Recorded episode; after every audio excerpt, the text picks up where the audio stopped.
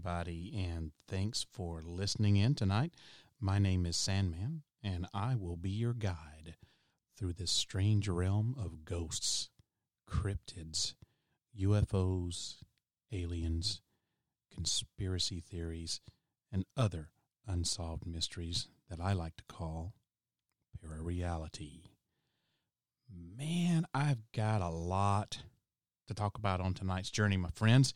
In case you don't watch TV or maybe, I don't know, you live under a rock or something, you're probably very well aware by now that there is this new respiratory virus that's originated in China's Wuhan province. It's called 2019 NCOV, which is short for the 2019 novel coronavirus. It's rapidly crossing borders and has spread to South Korea, Japan, Nepal, Thailand, Singapore, Vietnam, and the United States, just to name a few, and there's a, f- a few others as well. And this thing is dangerous, people, and we don't even really know exactly how it got started, what the vector is, or exactly how it's transmitted. Now, we have theories out there, but we don't know exactly yet. What we do know is that it's dangerous, it spreads quickly, and it can be deadly. So, why am I devoting a podcast episode to this virus? Well, it's because there could be something sinister at work here. The virus might not be something that just naturally occurred. This quite possibly could be a man made virus that's either accidentally made its way into the civilian world or been deliberately released into the population as some sort of like devious experiment or attempt to kill off a portion of the world's population. So, what makes me think this? Well, you're just going to have to turn on, tune in, and find out. However, before we begin tonight's journey, let me tell you how you can contact me here at the podcast. There are several ways that you can do it, and here they are. Excuse me. First of all, you can email me that email address is sandman at parareality.com. That's sandman at parareality.com. Second, you can find me on Facebook by going to my Parareality page on Facebook. Third, you can follow me on Twitter. My username is Para Real ParaRealRadio. That's ParaRealRadio. And lastly, you can always call the show on the studio line at 615 692 70. That number to call once again is area code 615. Then dial 692 1170, and you can leave me a message on the studio line. I'm in the studio a lot these days working on the podcast, so I just might answer the phone. You never know. Also, be advised if you decide to leave me a message, you're giving me permission to play your comment on the show. So if you don't want that to happen, you'll need to let me know somewhere in your message. I'm always looking for interesting stories for the podcast. So if you have a story that you'd like to get on the show, tell it to me over the voicemail on the studio line.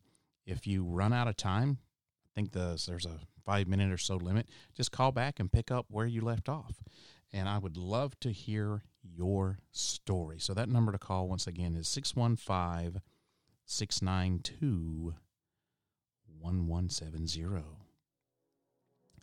All right, this is the part of the podcast where I read some fan mail, and this comes from Jason. And he is um, writing about the very first show I did for this season, season 14, uh, that was on religion and its place in the world of paranormal investigating. And Jason writes this Hey, Sandman, great show. I really appreciate the direct quotes from the Bible and all of the research you put into them. I learned a lot, and there's a lot to think about. In my opinion of why God would be ticked off at us for reaching out to the dead would be two reasons. Number one, As you mentioned, when you reach out, you could be manipulated by dark forces and even have things attach themselves to you. God's saying, play it safe and leave the dead be. Number two, it's supposed to be faith in our God through thick and thin that brings us to Him. And the more we peek behind the veil, the more we seek out proof, the less we need faith. Just my interpretation. I agree it is wise to leave religion out of your investigation and determining what is going on at the location. However, when things get out of hand, the professionals always go to a blessing or priest. It seems the Lord working through us humans is the only we weapon, only weapon we have in this arena. Great show, man. Keep up the good work.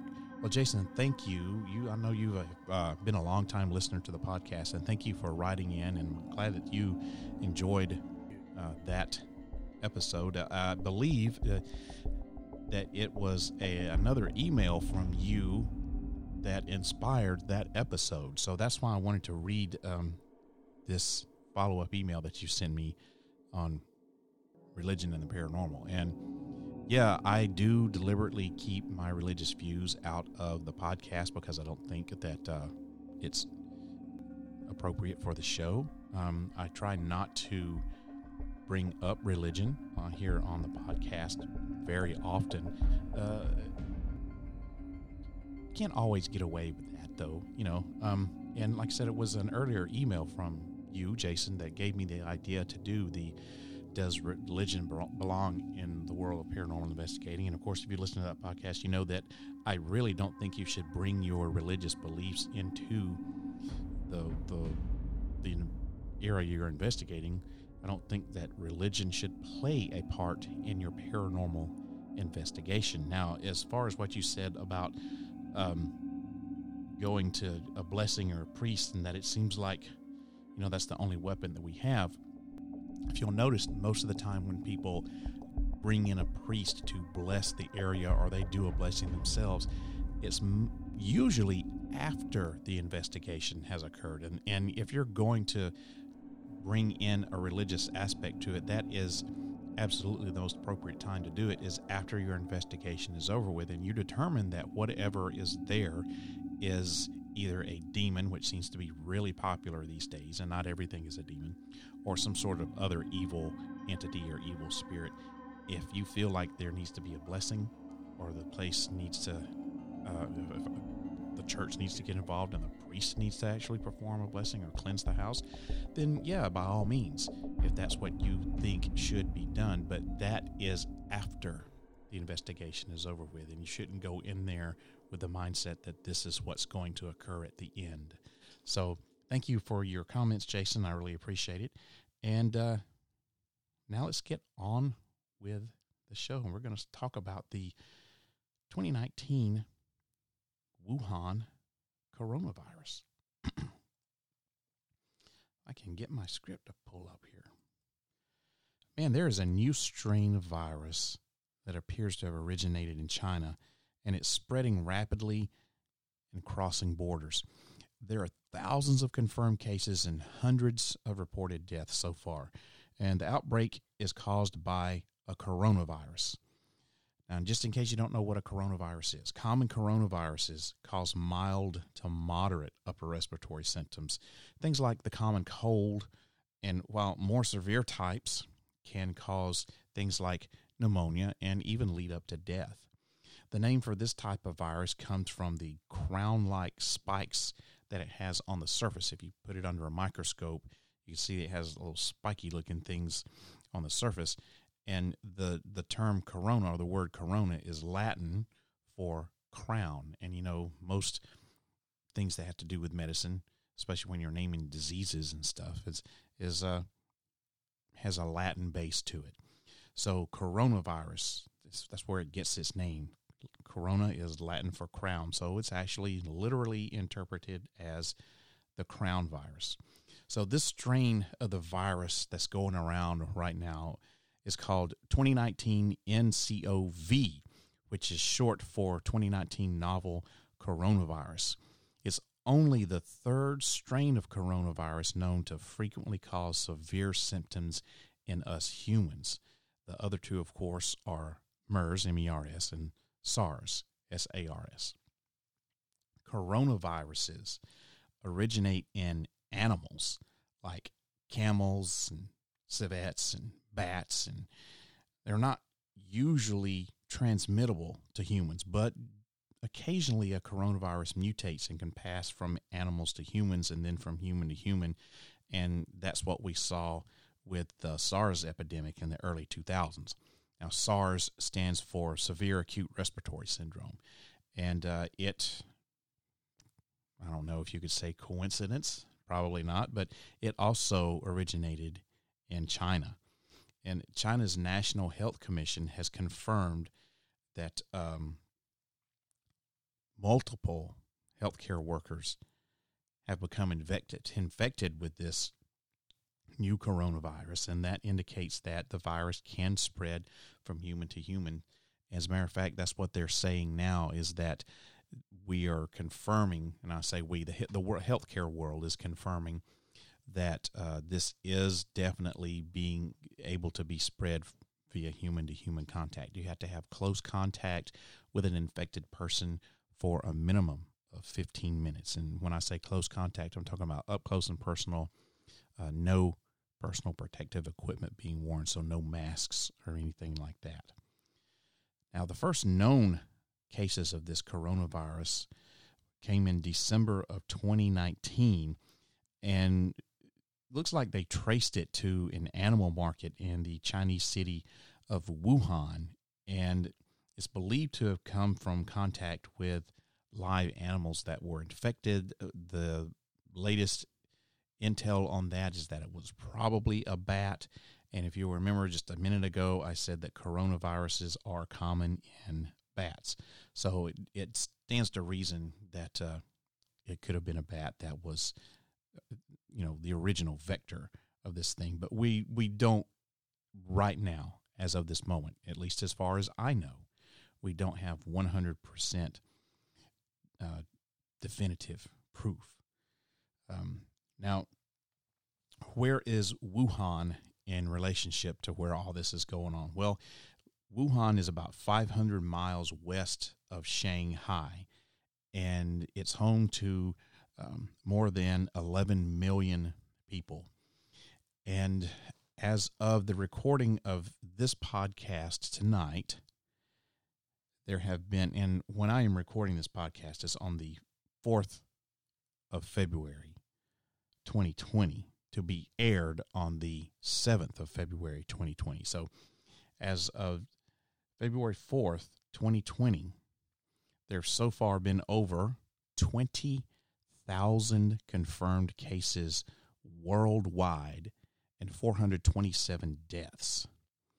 By the time this episode airs on February 7th, 2020, the numbers will almost certainly be more than the figures that I just gave you each infected person is estimated to infect another 2.6 people.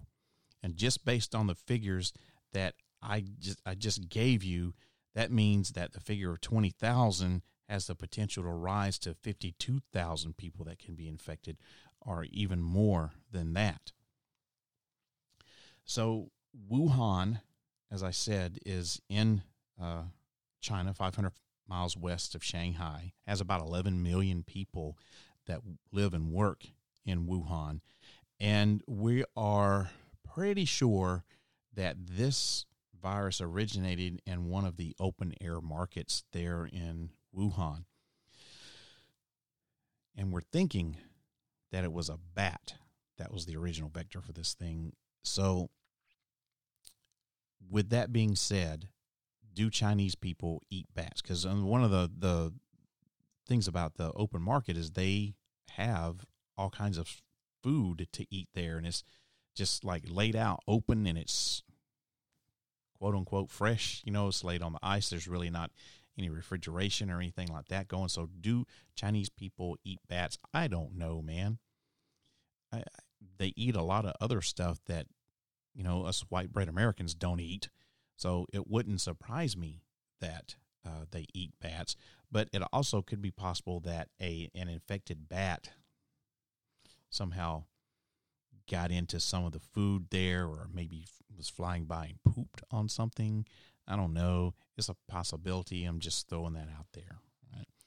So that's your little introduction to the coronavirus. So throughout this podcast, as as we progress here, I'm going to be asking some questions and I'm going to be attempting to answer them. So we're we're going to learn about what the symptoms are, what our risks are of becoming infected and what treatments we have and where the coronavirus is, how is how is it spread, how serious it is, what can we do to contain it, how it's transmitted, stuff like that. So I'm going to be asking a lot of questions. Oh, there's my creepy clock in the background. Uh, I'm going to be asking a lot of questions, and I'm going to be attempting to answer these questions and take you along on this investigative journey that we're taking. So, first of all, you have to ask, like, what are the symptoms of this coronavirus? Well, the virus causes fever as well as respiratory type symptoms uh, cough, shortness of breath, difficulty breathing. It can also cause body aches and uh, it can lead to diarrhea. In severe cases, the symptoms include uh, things like pneumonia, where it progresses to lung infection, kidney failure, and even death. Now, this is according to the World Health Organization. The symptoms of this infection might appear the same as those of a, just a common cold or the common flu, but at this time, the Centers for Disease Control and Prevention's guidelines for healthcare providers suggest screening only people who have recently traveled to Wuhan or have had close, prolonged contact with a 2019 NCOV infected person. The CDC can confirm the virus with a diagnostic test that not coincidentally enough, it developed based on the genetic sequences of the virus that uh, Chinese health officials obtained and made publicly available back on January the 12th. So this thing's been going on. Remember, this started back in December. So this thing's been going on by now all, almost two months, and we're at over 20,000 people infected and over 400 people killed. So the Chinese, thank God, made some. Um, uh, details about this available um, and gave us a genetic sequence. And when I say us, I'm referring to the CDC, gave us a genetic sequence of this virus. Now, I kind of find it a little bit suspicious that the CDC was able to come up with uh, a test so quickly. But you know what? It is the CDC, and the CDC is one of the best um, disease research and treatment facilities in the world. Now, right now, the only way that you can test for this is to send a specimen to the CDC. So, if you think you're infected and you go to your local emergency department and you say, hey, man, I've got a fever and a cough, and I just came back from Wuhan, and I don't feel so good. I think I have coronavirus. They're going to test you, and they're going to get three types of samples from you. Now, first of all, let me back up just a little bit. Not everyone who has fever and cough and shortness of breath is going to be infected with Wuhan. Okay. Th- let's not forget, those are also the signs and symptoms of the common flu as well as the common cold. Okay. So every emergency department and every outpatient facility in the United States has a screener. It's a, it's a respiratory slash travel screener that they use for everybody. And if you've gone to an ER within the last well, six years, or if you've gone to uh, a walk in clinic or any other outpatient facility within that same amount of time, you'll notice that they're going to ask you a series of questions. And uh, even your doctor's office may ask you these questions. And it goes something like this Have you traveled outside of the country in the last 21 days? Have you had a fever, cough, sore throat, body aches, chills, fatigue, mysterious rashes? Have you been around anyone with a flu like illness? And have you ever tested positive for tuberculosis? Now, depending upon what your answer to those questions are, depends upon whether you get flagged as being potentially infected or not. So, if you go up to your local emergency department because you're having a fever, a cough, a sore throat, shortness of breath, stuff like that, they're going to ask you and say, Hey, have you traveled outside the country in the last 21 days? And I go, Well, yes, I have. I, I, I certainly have. Well, sir, where have you traveled? Well, I just got back from Wuhan, China. And they're going to go, Oh, Wuhan, China. When did you get back from Wuhan, China? Well, I got back from there 10 days ago. You're in the window. If you've been to Wuhan within the last two weeks, or you've been in contact with someone who's been in Wuhan in the last two weeks who definitely has been has infected, then you're going to test, you're going to flag, you're going to get flagged for Wuhan coronavirus. So that's what's going to happen whenever you first present yourself. And then there's a whole series of stuff that's going to happen. They're going to have to put a mask on you. The healthcare providers are going to have to have masks and gowns and gloves and goggles. Yes, that's true.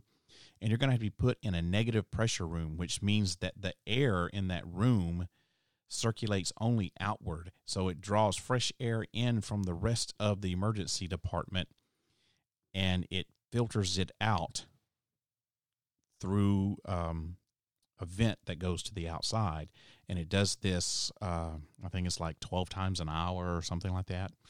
Um, and then you're going to have to have testing done, and you're going to have to have blood drawn.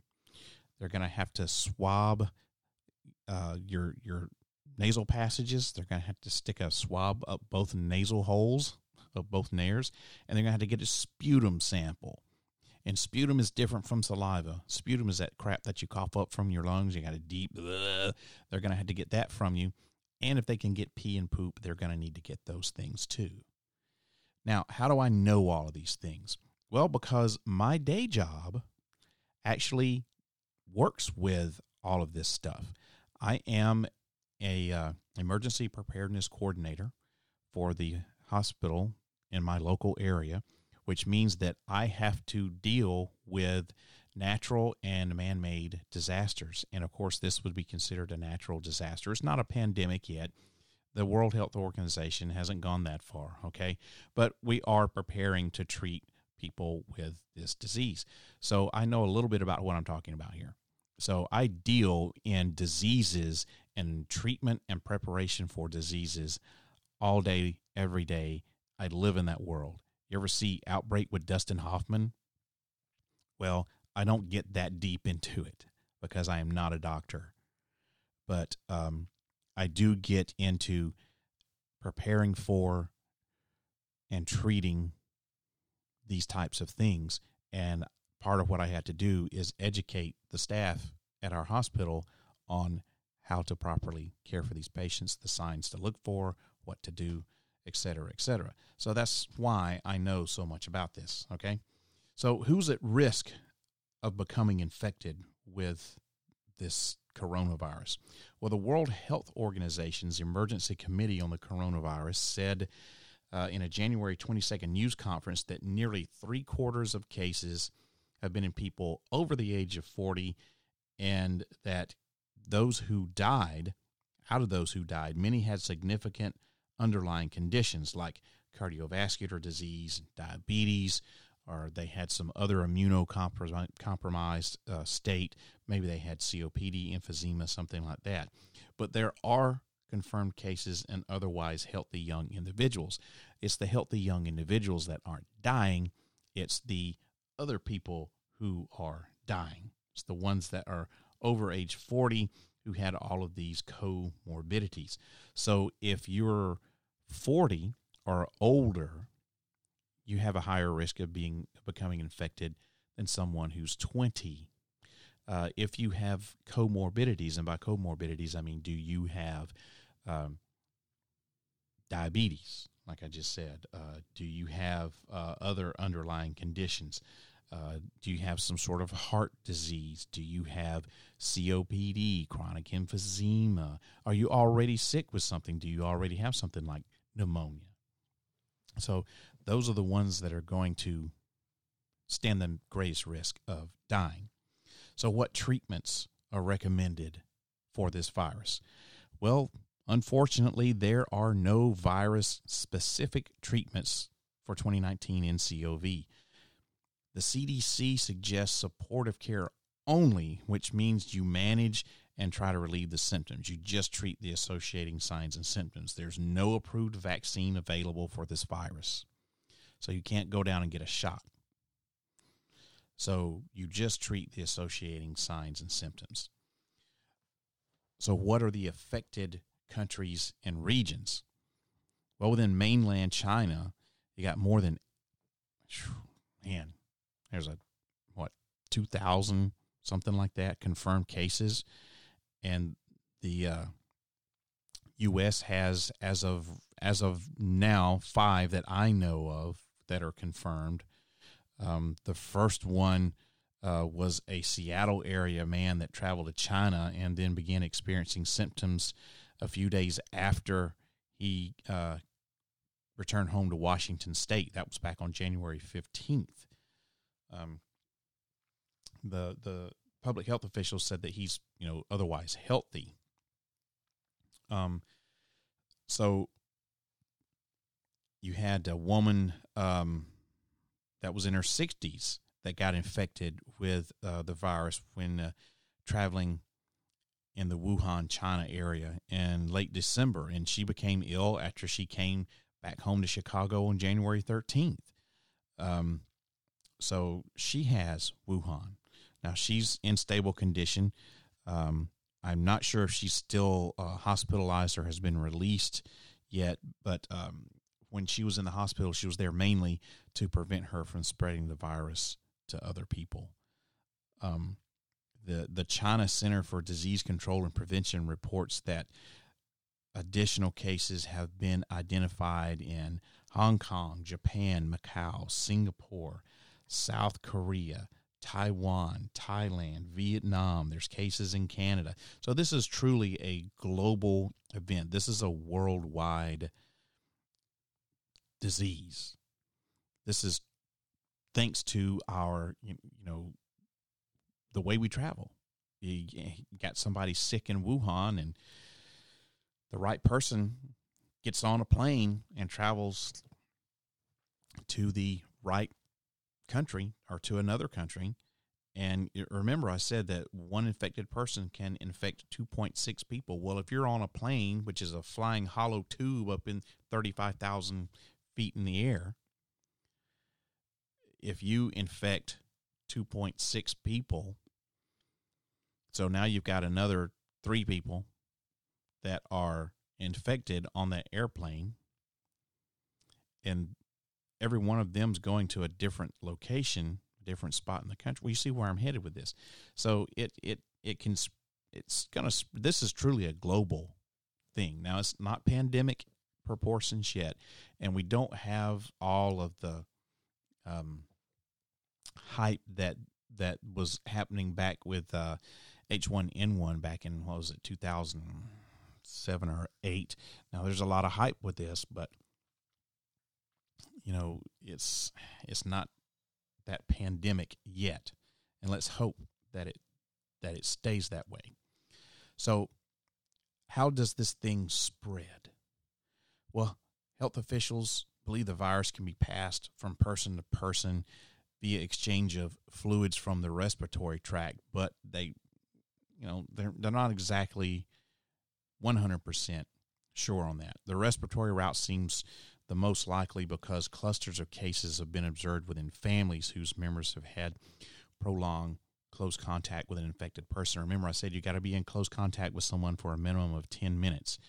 And there's this all this evidence that has emerged in Wuhan that the virus can spread from one person to another multiple times. That's the way that a disease like the flu spreads. And that's something that global health officials are watching for in all of these international cases. And they're really saying now that it is, you know, definitely they're believing that it's it's close contact person to person um, and it's probably droplet from the respiratory tract so by coughing or sneezing on somebody else the type of protection or PPE, personal protective equipment that healthcare providers are wearing are actually it's actually a conglomeration of of different types of personal protective equipment. Uh, they're having to wear uh, impervious gowns, respirator masks. No, well, that's not exactly it. It's, it's called N95. It's kind of like a a particulate. Think of it like a HEPA mask, HEPA filter type mask. Uh, so healthcare workers are wearing impervious gowns, these N95 masks, face and eye protection, goggles or face shields, of course, gloves, shoe covers. It's just a whole bunch, and, and the patient has to have a mask on. It's so, yeah, we're we're taking this serious. We don't really know yet exactly how it spread, but it's looking like it's probably droplet. But we're kind of thinking it could be respiratory as far as, you know, just breathing too. So, how serious is this? Well, this is a highly infectious virus, and this comes from China's Bureau of Disease Prevention and Control. But the agency doesn't consider the, the uh, disease to be as virulent as the one that caused the SARS outbreak all the way back in 2003. So the risk to the general American public is right now, we're saying that it's low and that's according to the CDC. Most cases have been found in China, and so far, international spread, while it is there, it's limited compared to what we're seeing in, in China. Excuse me, I had to get something to drink there. So, what's being done to contain the spread of this outbreak? Well, government officials have temporarily shut down transportation to and from Wuhan by bus, subway, ferry, airplane, and train. And this is all according to the Chinese state media. When I'm talking about the government, I'm talking about Chinese government officials. So the travel ban comes, it, it came just right before one of the biggest holidays on the Chinese calendar, and that's the Lunar New Year. On that time, that's when hundreds of millions of people travel. Eh, you know, during this time of year, it's their holiday season and beginning on January 25th and extends into February here. So they had to Chinese officials had to put a, a, a travel ban to and from Wuhan. Airports around the world, including here in the the U.S., have uh, implemented screening procedures for passengers arriving from these infected areas. There's a, a there's I think five airports. I want to say there could be more but there's uh, one in San Francisco, one in LA. I know for sure, uh, where if if you're coming from China, you're going to fly to one of those airports and you're going to be screened. Um, right now, um, they are uh, pretty much the U.S. is banning travel to China, especially Wuhan. Um, people who are government U.S. government officials that live in the area, they're being evacuated and you know it's it's getting to be pretty bad as far as being taken seriously like how this how rapidly this thing is spreading so it's not just the US it's other countries as well but we're all and, and it's it's horrible to have to say that we're you know ganging up on China and you know banning travel but you pretty much have to at this point. and I know that's pissing the Chinese government off because I've read article after article about how they're pissed off. But there's, I mean, there's nothing you can do. You have to ban travel. So even the Chinese government itself isn't letting people come in and out of Wuhan anymore. But yet they're complaining that no one else in the world is letting anyone fly into China. Well, it's because you got a nation of infected people. so, is the virus being transmitted from one person to another? Well, we've already answered that question. Human human transmission is is confirmed both by China's government and the Chinese CDC as well as our CDC. And as of the 24th of January, the Chinese authorities had acknowledged something like 830 cases and 26 deaths. That was just by the 24th of January.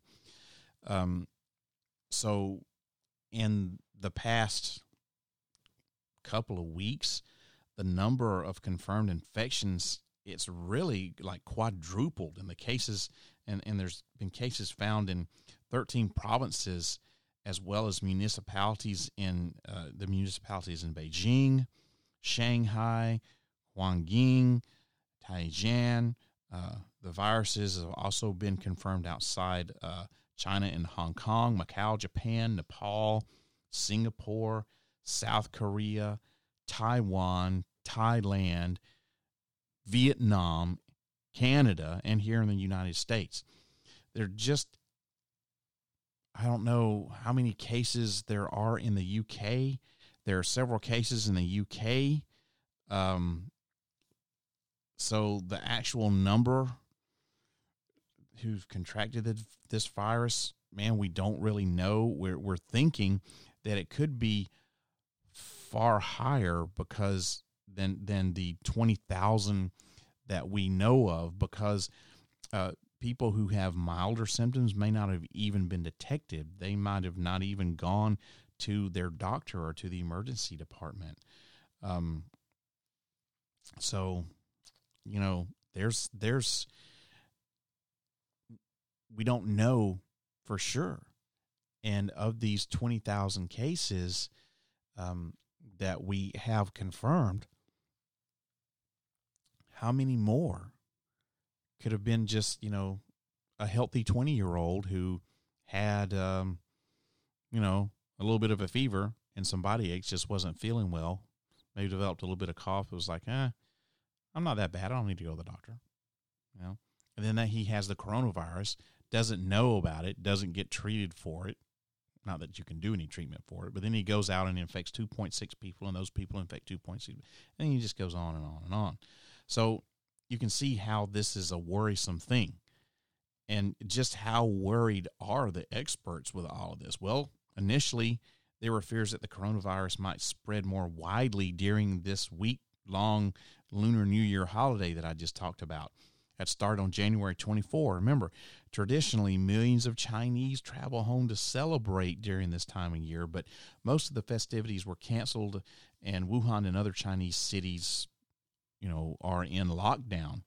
And at the moment, it appears that people in poor health are at the greatest risk, as always. That's the case with stuff like flu.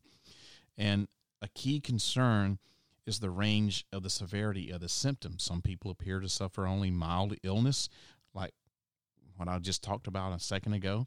Others are becoming severely ill. And this makes it more difficult to establish the true numbers of infected and the extent of transmission between people. But the authorities, well, they ought to be keen to stop the spread and and will be will be anxious that the virus could become more potent than it appears to be so far. But I don't think that we're going to have to worry about it getting any more potent. And we'll talk about that in a little bit. So, at what point, if you're sick, should you go to the doctor? If you're having symptoms, when should you go to the doctor? Well, I think most of us will be safe because unless you've recently traveled to China or been in contact with someone infected with the virus, then you need to treat your cough or cold symptoms as you normally would. Now, there's generally no need to visit your doctor or go to the ER if you have a cough, unless it's persistent or you're having other symptoms like chest pain, shortness of breath, or you're just feeling really, really sick. So if you haven't been to Wuhan or you haven't been in close contact with someone who's been to Wuhan and is known to be infected, then you're going to be okay. So if you have a cough or you have a cold, do what you normally do. Don't freak out and go your closest to ER thinking you have coronavirus and you're going to die. So, why is this worse than the normal flu? Well, it kind of isn't. That's part of the good news. I mean, we're still not really sure how dangerous it is, and we're we're not really going to know until a lot more data comes in. Like probably by the time this thing is starting to trickle down, we'll have enough data so we can say, oh, well, it really wasn't that dangerous, or oh God, it was horrible. But so far, the mortality rate is around 3%.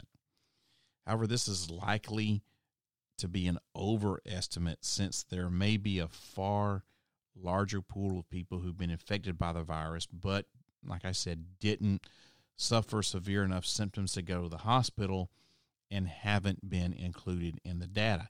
And you add to that the fact that China is notorious for withholding information about stuff like this, i.e., MERS and SARS. And you can see how the numbers, at least from China, might be much higher. So, for comparison, this year's flu has a mortality rate of 6%. And it's thought to cause about half a million or so deaths each year globally.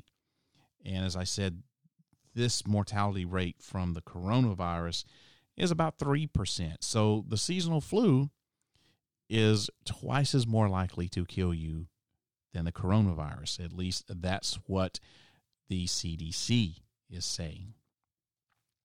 Now there's a an unknown here besides what I was just saying about is can we really know how many people were infected or not? Another key unknown of which scientists should get a clearer idea about this in the coming weeks is just exactly how contagious the coronavirus is.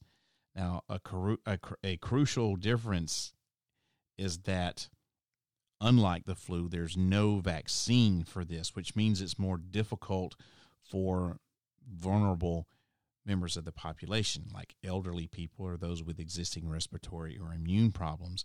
It's, it's more difficult for these people to protect themselves.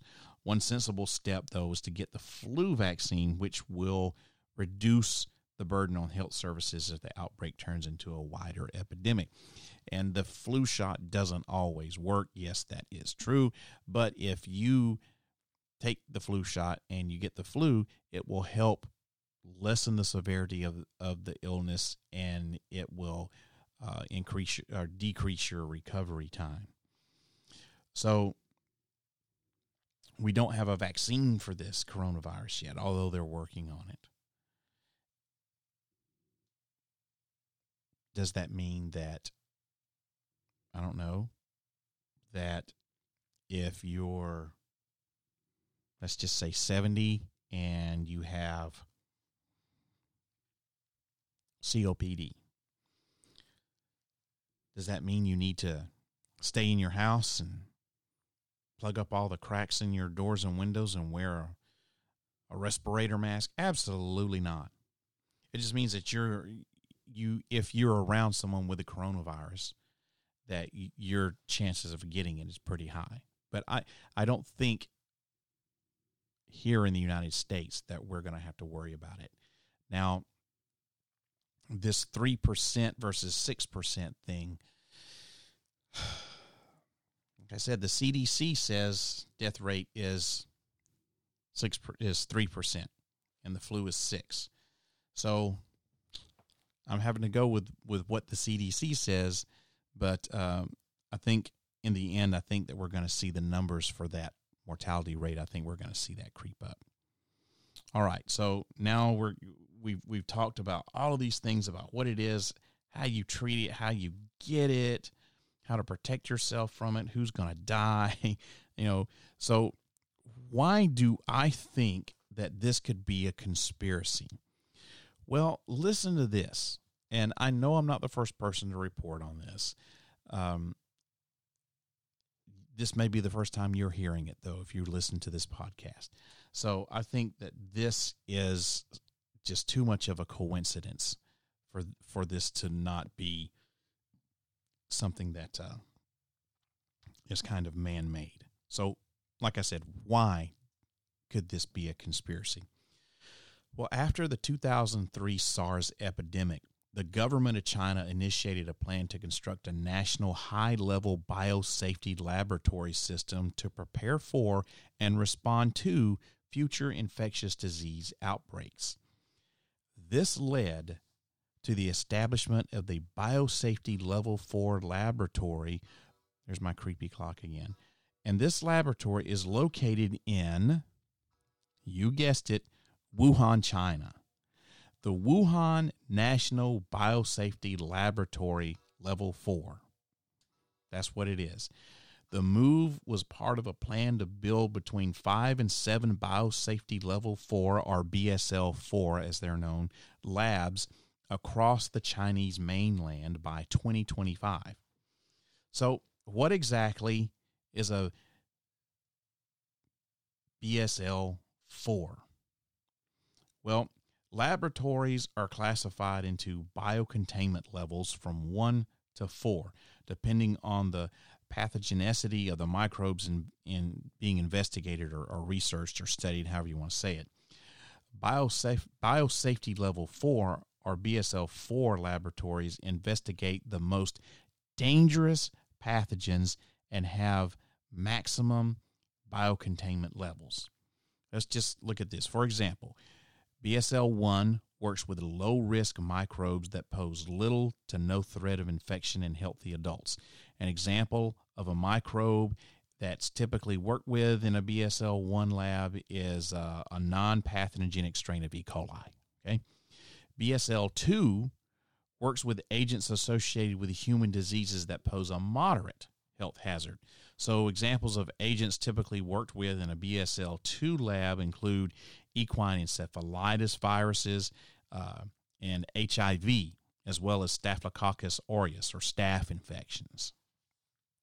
BSL 3 works with microbes that are either indigenous or exotic and can cause um, serious or potentially lethal disease through inhalation. So, some examples of uh, microbes worked with in a BSL 3 lab includes things like yellow fever, West Nile virus, and uh, the bacteria that causes tuberculosis or TB. The microbes are so serious that the work's often strictly controlled and registered with the appropriate government agencies.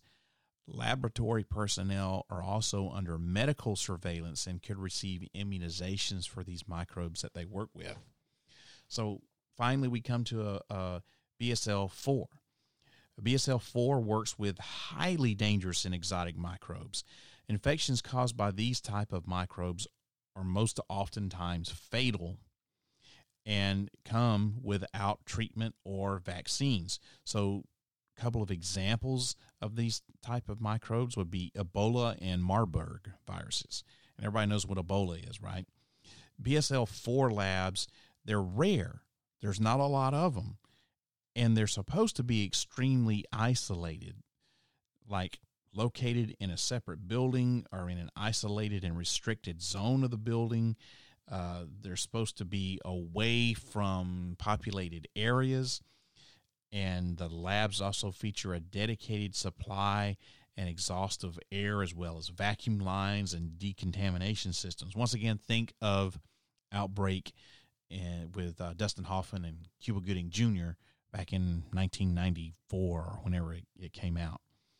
So, over the last two decades, numerous infectious diseases including Ebola, Marburg hemorrhagic fever, Crimean Congo hemorrhagic fever, Lassa fever, SARS, avian influenza A, the H5N1, Rift Valley fever, and Nipah and Hendra viral diseases have emerged and reemerged, posing serious threats to public health. So, to prepare for biological threats, scientists, man, they got to research these dangerous pathogens to develop methods to prevent, diagnose, and treat these diseases caused by them. So, that's why we have these BSL 4 labs. Now, per a CDC report prepared by an associate professor of virology at the Wuhan Institute, one of the goals after the 2003 SARS epidemic was to build a BSL 4 laboratory that meets both the national and the international standards for diagnosing, researching, and developing antiviral drugs and vaccines, while additionally preserving highly pathogenic BSL 4 agents for future scientific research. So, within the framework of the Sino French Cooperation Agreement on Emerging Infectious Diseases Preventions and Control, which was signed in October 2004, China constructed its first BSL 4 laboratory in 2015 in Wuhan, China. Imagine that.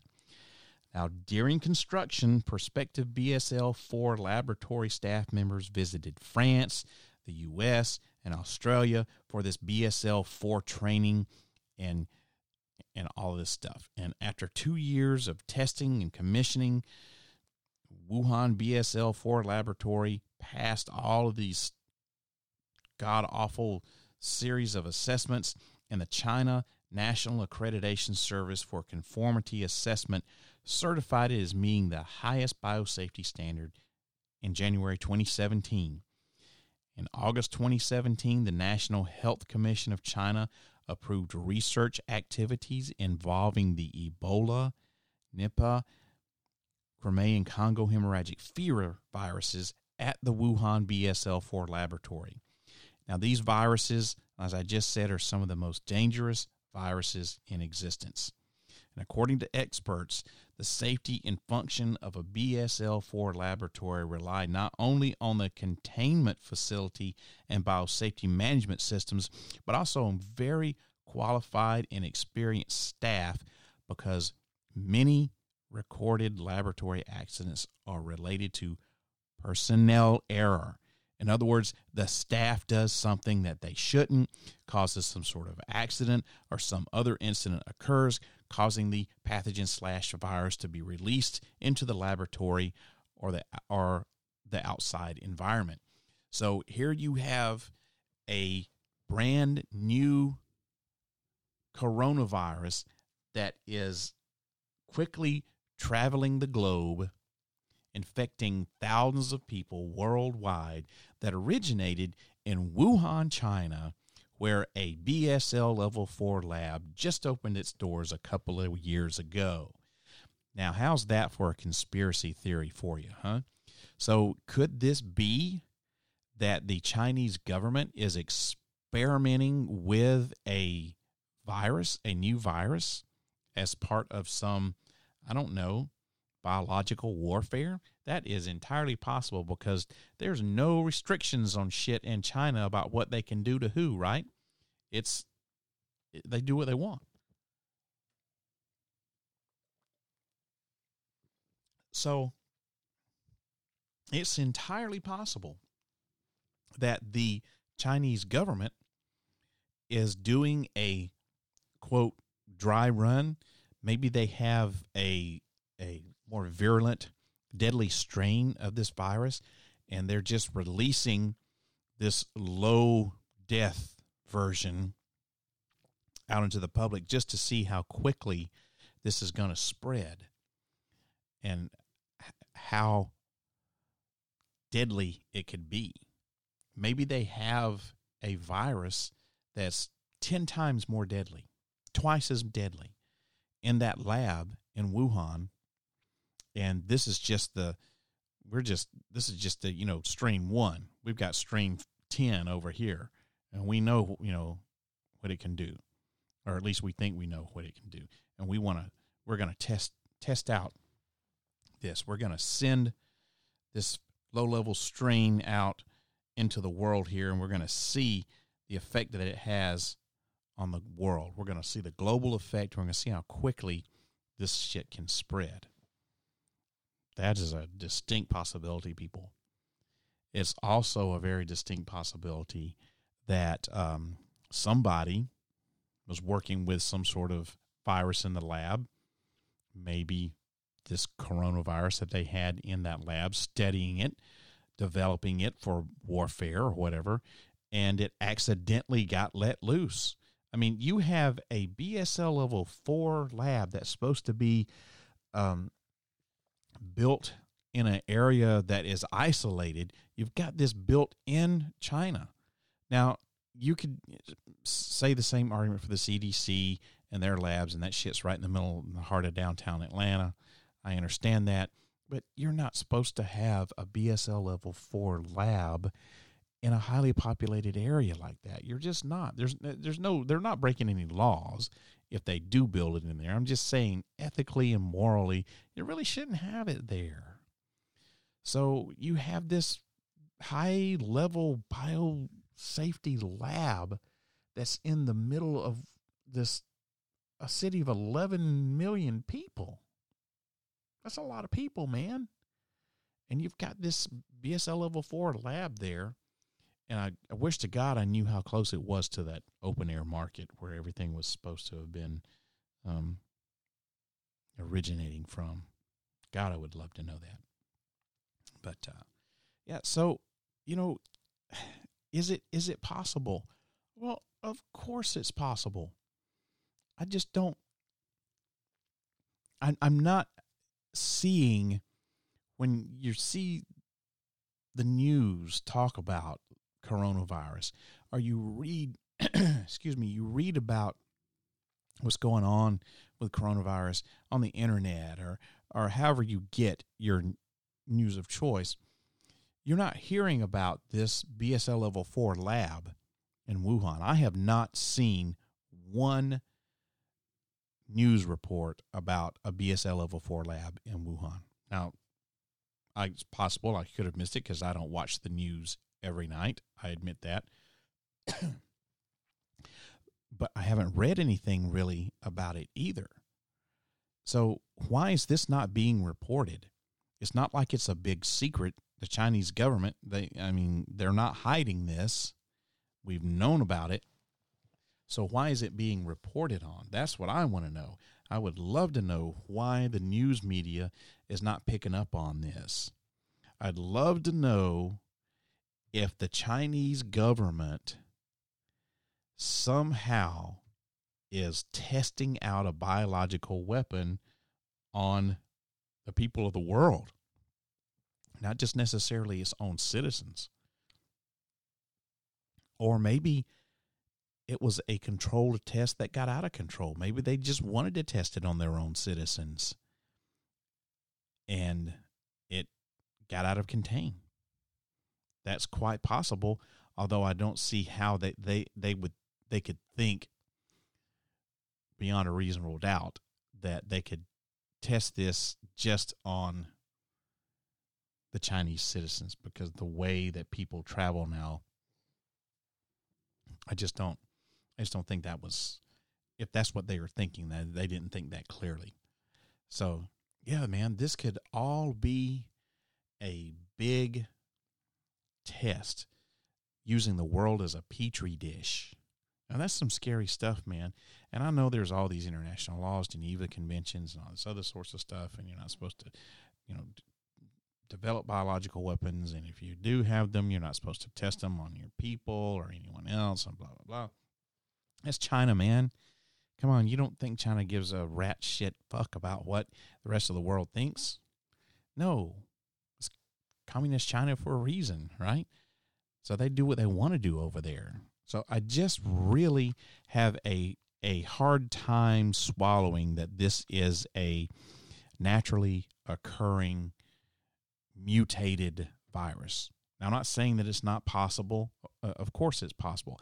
I'm just saying that I'm having a hard time believing that it is a man-made that is excuse me a naturally occurring virus that is mutated and not a man-made deal I really honestly think that this thing got out of the BSL 4 lab in Wuhan either accidentally or on purpose. And you're seeing a, like I said, a, a global experiment in biological warfare. That's exactly what I think is going on here. And I I hope I'm wrong. I hope that this is just some sort of naturally occurring deal and that we're going to develop a vaccine for it here pretty quickly and that it kind of goes away as rapidly as it as it came on. But let me tell you, uh, this thing is ugly, people. You know, this is this is the first time that I've been here in the uh, Parareality studio by myself in uh, a couple of months because I've had guests and co-hosts and stuff like that over the last several shows. Um, and one of the the the guests that I have is uh, John Harrison, who uh, is right now traveled back to uh, New Mexico where he lives, and um, he um, is a medical professional, and he's he's a he's a biologist and a chemist and and medical professional and and you, you, if you to the show you know his credentials by now. But he and i were talking about this uh, off the air uh, whenever um, it first started springing up. And uh, we both were kind of of the uh, same mind whereas that you know this is this thing is going to get ugly it's going to get nasty. And what i mean by that is not necessarily that there's going to be a lot of deaths from it i i don't I don't know that there's going to be a lot of deaths. I don't suspect that there's going to be, well, I was going to say I don't suspect there's going to be more than 3%, but chances are there probably are. Probably going to be more than 3% deaths once the final totals come in. What I mean by it's going to get ugly and it's going to be nasty is the fact that this thing's going to spread globally quickly and so far, I think that we have been right. It has spread very rapidly and it spread globally. It's all over the place. And um, I, I just think that you're going to see it get worse as far as the spread of the disease goes. And I hope that we don't see a tick in the mortality rates, but I'm afraid that once this thing is all over with and we get the final numbers in, I think that we're going to see a little bit more than a 3% mortality rate from this. And I really hope that I'm wrong. So that pretty much does it for tonight's episode. Uh, I uh, hope that you enjoyed this episode of Parareality and learning all about the Wuhan coronavirus, what it is, what to look for, how to treat it, which is just like the common cold, really and what my conspiracy theories are about it. Let me know what your ideas and thoughts about it are. Send me an email. Email address is sandman at parareality.com. That's sandman at parareality.com. Or you can get in touch with me through my social media accounts. That's Para Reality on Facebook and Para Real Radio on Twitter. You can also call the studio line. That number is 615 692 1170. Number call again is area code 615, then dial 692 1170. And of course, don't forget to visit parareality.com often to keep up on the latest paranormal news from all around the world. The uh, news content, the news portion of, of my uh, website is updated daily, and uh, it uh, like I said, contains paranormal news from all over the world with all categories ghosts, hauntings, aliens, UFOs, cryptozoology, unsolved mysteries, and unexplained stuff you name it. So if you like to read about paranormal news, then parareality.com is the new source for you. And you also you can uh, shop in the Parareality Radio store and watch some of the terrible videos that I made for the show over the years uh, on parareality.com. That's under the extras tab there. Uh, and you can actually follow my social media accounts right at the bottom of the Parareality homepage. Uh, social media is where you can find out all about what's happening behind the scenes of the podcast because that's where I post a lot of interesting articles and show topics and other interesting stuff like you know my private travels and some of my investigations that I do. Parareality.com is really your one-stop shopping for everything that's happening in the parareality world. Parareality can be heard on your favorite podcast station. The show's available on just it, all major podcast platforms Spreaker, Stitcher, Google Podcast, Player FM, Deezer, Castbox, iHeartRadio, Spotify, Podcast Addict, Apple Podcasts, and YouTube. Just search for Parareality on whatever your favorite podcast platform is. If you have a smart speaker, you can listen there too. And if you have any of the already mentioned podcast skills on your device, just say, play the Parareality podcast. If you want to uh, watch some of my show videos uh, or uh, follow me on YouTube, my YouTube account is Parareality One. That's Parareality and the number one out behind it if you want to do the YouTube thing. And the latest thing that I'm excited about is that I now have a Patreon account for the podcast. And I'd really love it if you'd sign up to be a patron. There are three tiers of support, and all are extremely affordable. They're $5 a month or less. And each level offers exclusive content along with the ability to help create podcast episodes and even the chance to be a guest or a co host on the podcast. To learn more, head on over to patreon.com and look for Parareality. 100% of the proceeds from Patreon goes back into producing this podcast. Everyone, the next episode of Parareality will air on Friday, February 21st, 2020 at 8 o'clock p.m. Central U.S. time. And I've had a couple of people ask me, what the hell happened to Eric? You know, he kind of disappears every once in a while. And Eric's my part time, he's my bud, my part time co host. Uh, he, he's he comes on whenever we can get our schedules to work out. It just hasn't worked out that you know like that. People uh, have asked me, you know, did I fire Eric and replace him with John Harrison? Absolutely not. Eric is still a very active part of Parareality. Uh, I just, you know, John was in town and and uh, uh, he had uh, availability to come on the podcast a couple of times, and Eric wasn't around, and so that's why I had John fill in for Eric. Basically, Eric, I hope is going to be back in the studio with me on February the 20, 21st. So just make sure you turn on, tune in, and find out.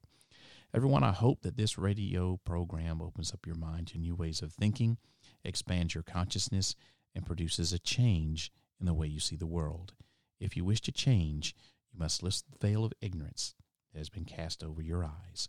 Only then will you see the true power of the universe.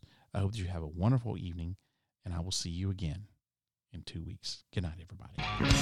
If you wish to change, you must first lift the veil of ignorance that has been cast over your eyes. Only then will you see the true power of the universe.